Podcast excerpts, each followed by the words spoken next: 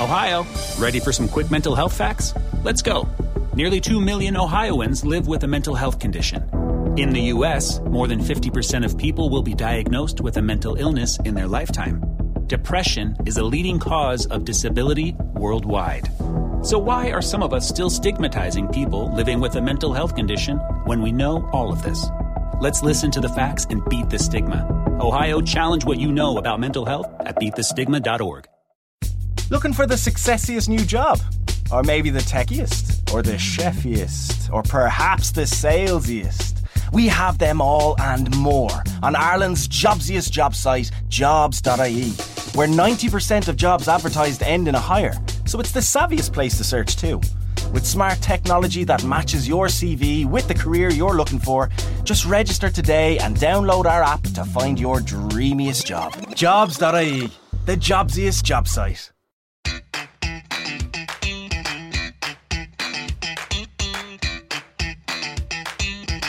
Hello and welcome to another episode of Torquing Point, Planet F1's very own podcast. I'm your host, Finley Kraboda, and joining me as always is the uh, Planet F1 site editor, Michelle Foster.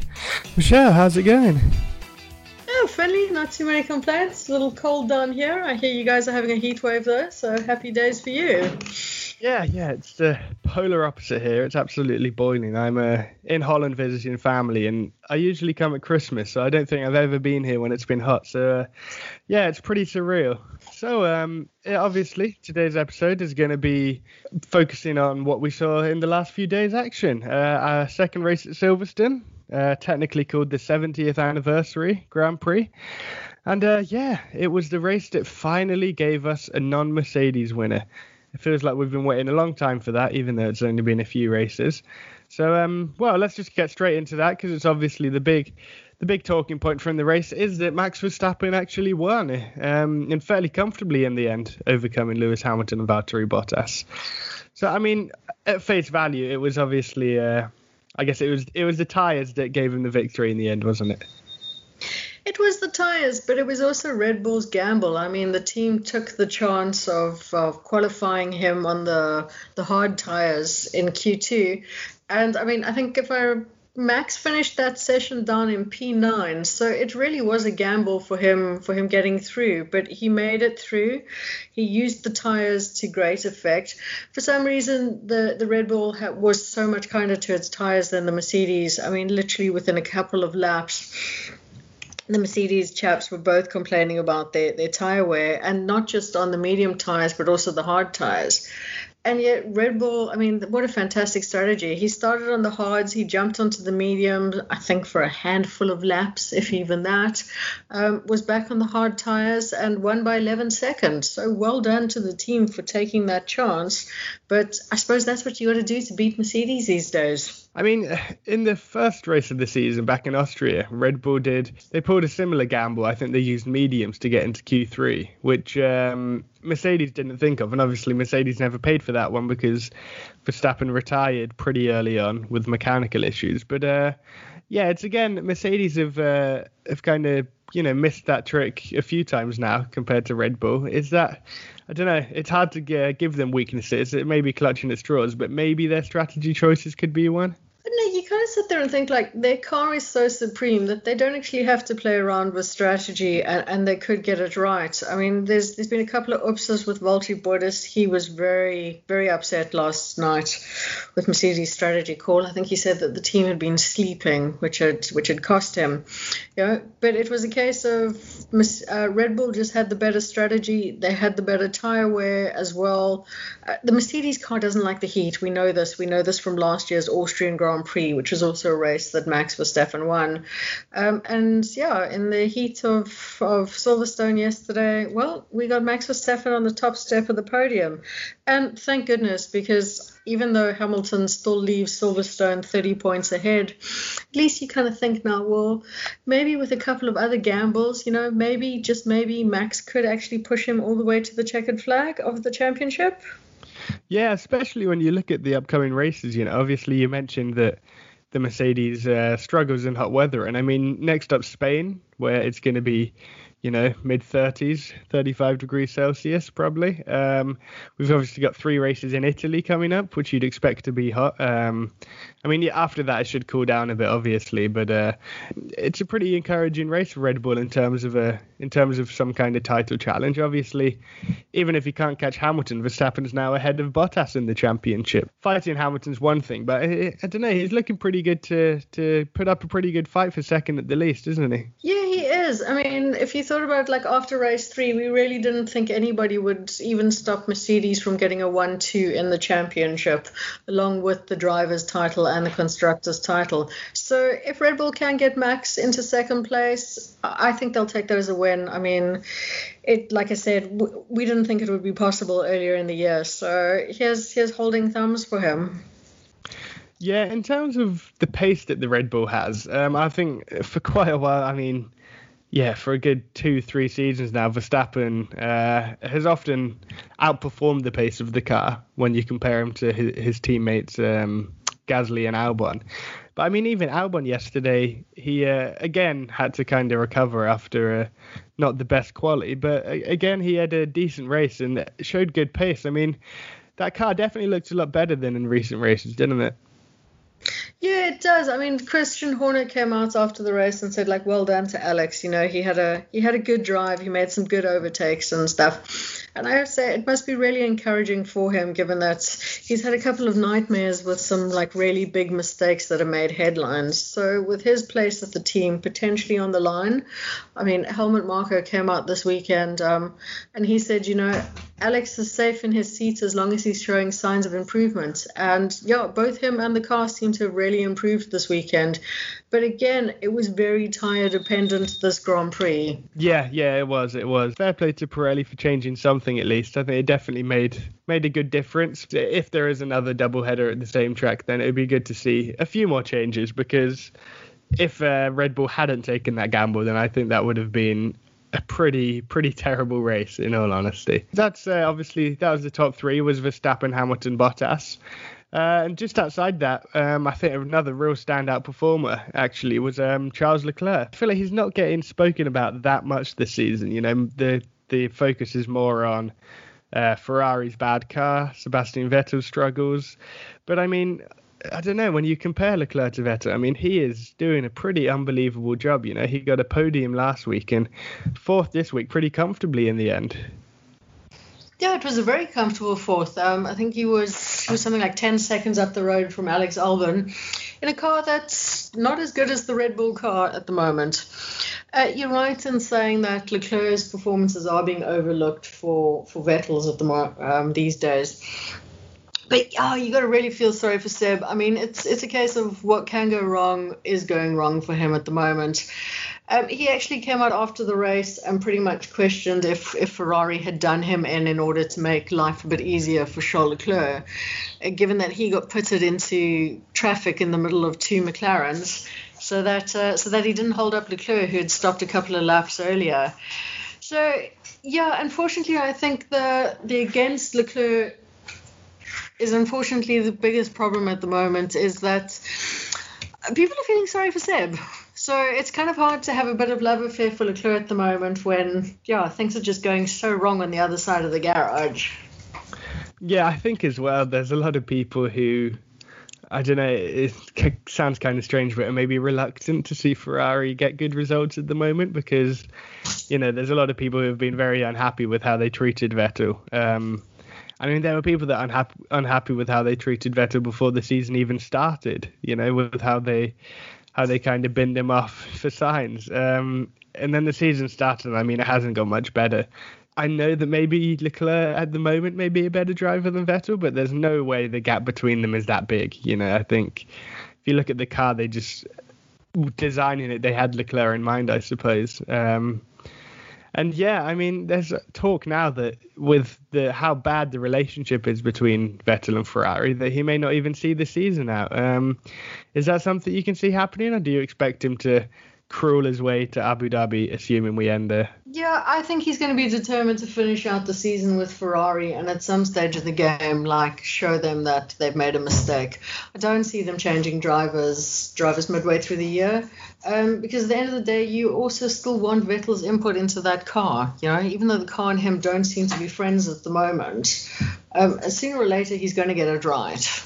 Yeah, I mean, do you, with these performances, um, I don't know. Do you think that it's it's a big issue in terms of his driving as well? Obviously, we. I mean, Ricciardo when he span yesterday referred to it as a Seb spin, which I think says it all in a lot of ways. You know, Vettel's been doing it so much in the last few years, um, and this year he hasn't really come in for too much criticism because the car's been pretty pretty bad in itself.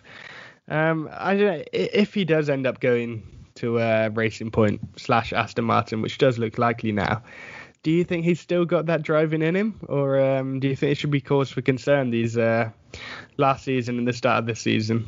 Yeah, I don't think you lose that driving. You know, he's got that ability, um, and I, I, believe it's still there. I mean, if you look at how Nico Hulkenberg stepped into the Racing Point car, I mean, seven months after last driving, uh, last racing in Formula One, aside from a couple of neck issues and a bit of pain, he, he's still at that speed. He was still quickly up to pace. He just needs the right car. And in Vettel's case, he needs the right car as well. Hopefully, Aston Martin can give it to him. That brings us um, nicely on to Hulkenberg, actually. I mentioned in last week's episode that. Uh, I really wanted to talk about him because I don't know. I thought it was so exciting his uh, comeback and something he really deserved. Uh, but obviously, we didn't really get the chance to last week because he had a DNS, um, didn't even make it out of the pit on Sunday. But that wasn't the case this weekend, obviously. Um, awesome qualifying performance to start P3. And then the race, it wasn't as good, but um, I don't know. All things considered, it was still a pretty damn impressive uh, return from him, wasn't it? Yeah, I think he has a lot of reasons to be happy about it. I mean, unfortunately, it is now what 178 without a podium, so that's uh, that's well, that sucks a bit if we're completely honest. But he qualified third. He brought the car home in seventh place because he had to make a, another late pit stop because um, the car was just chewing the tires. But yeah, it was it was a good race by Nico, um, and one hopefully that'll catch the attention of other teams on the grid. And who knows, maybe he could be back next year. Yeah, I think when you uh, when you look at his performance, it's hard to. I mean, I don't think it was ever justifiable on Renault's part to get rid of him in the first place. Um, and that's still a decision that confuses me to this day. You know, I mean, I guess it is nice for them to have a French driver, um, maybe a younger driver as well in Ocon. But yeah, I don't think Hulkenberg ever deserved to lose a seat. And um, yeah, he's he, he's mentioned that he's been contacted by a few F, uh, F1 teams already in terms of next season. I mean, looking at it, I guess that has to be maybe Haas and Alfa Romeo. I mean, there aren't really. It would be nice to see him get a better seat, but there aren't really any foreseeable options, are there? Not many, unfortunately. And he has come out and said he's not desperate to return to the Formula One grid. If it happens, it happens. That'd be awesome. But if it doesn't, as I said, he's not desperate. Um, and you have to kind of wonder at the moment with Haas and Alfa Romeo's form if that's just not a, desperate to be back on the grid type of seat. Yeah, yeah. I think um, I don't know. You look at how Kimi Raikkonen's faring at Alfa Romeo, and that alone is just the epitome of a guy that doesn't want to be there doing what he's doing. Um, so yeah, I'm sure Hulkenberg looks at that and maybe maybe has second thoughts about returning to F1. Um, but I don't know. You know, regulation changes and everything after next season could uh, could put him back in the mix. But um, yeah, I don't know. I think it, it does kind of suck that he's yeah. It's like Verstappen said on Saturday. Um, it, that performance kind of proved that Hulkenberg should be on the grid, and to be honest, he deserves a better seat than um, one of the back markers. But that's Formula One, I guess. It's it's rough. Um, so yeah, taking ahead, uh, taking a look ahead to next week in Barcelona. Obviously, uh, I mean Max Verstappen's got a decent record there. He won his first ever race there for Red Bull back in 2016, um, and that also happened to be his first race at Red Bull. Not a bad one. Um, I mean, I don't know. Do you? It's going to be higher temperatures as well. I mean, there's a pretty good chance that he'll win again, isn't there? Well, I'm hoping that the higher temperatures will at least put him in the running. But again, you'd you kind of got to say, well, it, it's likely to be Mercedes, but I mean, one can always hope. Yeah, yeah, exactly. I mean, that's the thing, isn't it? This week has given us uh, some tiny hopes that we'll be able to see some kind of battle that isn't just Hamilton v Bottas because, uh, yeah, to be honest, I don't know. When you look at that race, I think you look at Verstappen and you think, yeah, give him the car, give him the strategy, he can fully challenge Hamilton throughout a race, throughout a season for a title. Um, you know, he's got the pace for it, he's got the time management. Um, and in contrast, I mean, you look at Bottas and you think, I don't know, it's hard to see him maintaining the challenge to Hamilton for a whole season, isn't it? Well, he's yet to do so, unfortunately. You know, he shows us signs of brilliance and signs of having a fight in him, and then it just seems to fade away. So, yeah, we need Max Verstappen to be up there challenging him. It would be lovely if Charles Leclerc was in the mix as well.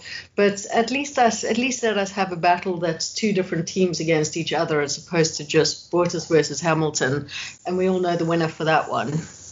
Yeah, exactly, exactly. Um, so yeah, I mean, it, it, just one last thing to end on. Um, obviously, it does look like Red Bull have, if they get strategy right, if the temperatures work in their favour, they can actually challenge Mercedes, um, which is obviously encouraging. Ferrari, it's I don't know. It's hard to tell where they are, isn't it, in terms of in terms of their uh, pace and their their place in the pecking order? Because you know Leclerc P4 comfortable, way ahead of uh, of McLaren of Racing Point of Renault, but then obviously Vettel was there languishing down in um, P12 just outside the points for the whole race. So I don't know. Where do you think their car is at this point heading to Barcelona?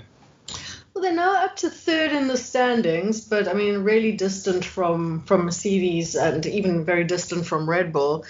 Um, I don't think they're leading the midfield battle. I um, McLaren had a bit of a, a bit of a nightmare weekend. I think they were saying as well that their car didn't want to work properly on the soft tires, and the fact that Pirelli had gone a step softer with the t- soft tires, they they really did struggle. But I think in general, I would put the McLaren ahead of the Ferrari still that's something good to come from there this year, I guess, is that with Ferrari dropping down into that midfield battle, and um, I think the other the other three uh, making some decent progress, it does make it a lot in, lot more interesting there. But um, I don't know. I think we really need need Vettel to be back back on it to make things even better. But um, I don't know. In my eyes, that's hard to see anytime soon. Um, Vettel getting back to kind of challenging Leclerc again. What do you think? Yeah, it doesn't look like it's going to happen anytime soon. But I think with Vettel, he just needs that one race that's just going to put his confidence back in and let him have confidence in the car as well. And I, I think we'll see him back up there at the front. Yeah, well, um, you know, obviously we'd like to see that, and I'm sure pretty much everybody listening would like to see that because, yeah, it's not a particularly enjoyable thing. Um, you know, it's bad enough seeing Kimi Raikkonen driving stuck in rock bottom of the grid, and he's uh, when he's 39, 40. I think seeing Vettel stuck outside the points in the Ferrari, it just don't know. It seems a bit soon for him to be in that situation. You know, you look at him, you think he should still be fighting for podiums at the very least. Well, that's everything on this episode. That's everything that happened in uh, yesterday's race and everything that we expect from next week's race in Barcelona. Um, yeah, we'll be here again next Monday to discuss everything that happens in Spain. So hopefully it'll be a good one. Uh, Michelle, thanks for coming on. It's always a pleasure, Finley. While, while we're uh, waiting for the next race, be sure to keep an eye on our website, planetf1.com as well as our social media channels. Uh, our Facebook is Planet F1 and our Twitter is planet underscore F1. If you're listening and you're enjoying it, make sure to leave us a review on Apple Podcasts. Uh, really goes a long way to helping us out. That's just about everything. Stay posted on everything, and we'll see you next week.